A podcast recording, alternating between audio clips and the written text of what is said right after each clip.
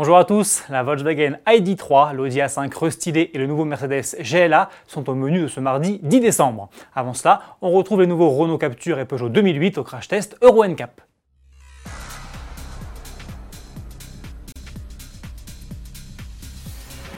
Les nouveaux Renault Capture et Peugeot 2008 ne se lâchent plus.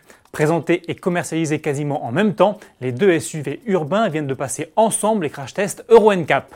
Et dans ce domaine, c'est le modèle au losange qui s'en sort le mieux en récoltant la note maximale de 5 étoiles. Le Peugeot 2008 n'est lui crédité que de 4 macarons, la faute notamment à des résultats mitigés dans la protection des usagers vulnérables de la route. Avec son pack de sécurité optionnel, le Lion accroche toutefois les 5 étoiles.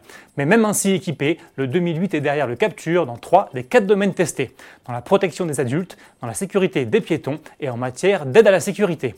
Il s'impose en revanche d'un petit point dans la protection des enfants.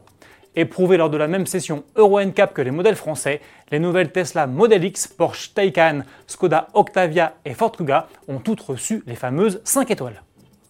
Mauvaise nouvelle si vous comptiez prochainement acheter une Volkswagen ID3. Le constructeur allemand, qui avait initialement prévu 30 000 unités pour l'Europe, annonce que tous les exemplaires de la série spéciale de lancement baptisée First ont été réservés. Rassurez-vous, une deuxième phase de réservation est prévue, probablement pour ce mois de décembre.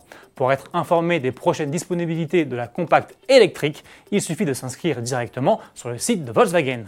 Pour rappel, l'ID3 First était disponible avec un moteur de 204 chevaux et 420 km d'autonomie.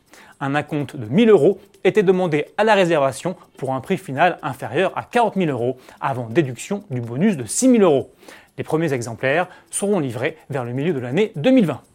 A l'inverse de l'ID3, l'Audi A5 restylé, qui a été présenté au début du mois de septembre, est-elle désormais disponible à la commande? La version Sportback s'affiche à partir de 44 940 euros, alors que le coupé, qui n'est disponible qu'à partir de la finition Design, débute lui à 48 540 euros, soit 3 600 euros de plus.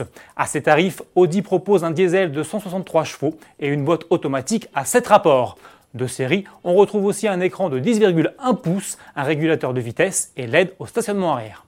Pour terminer, voici probablement le dernier teaser du nouveau Mercedes GLA. Vous le voyez, le gabarit du modèle va nettement évoluer avec notamment 10 cm de plus en hauteur. Le style sera lui emprunté à la nouvelle classe A pour davantage de caractère et de dynamisme. Rendez-vous demain, mercredi 11 décembre, à partir de 14h pour tout savoir sur cette deuxième génération du GLA.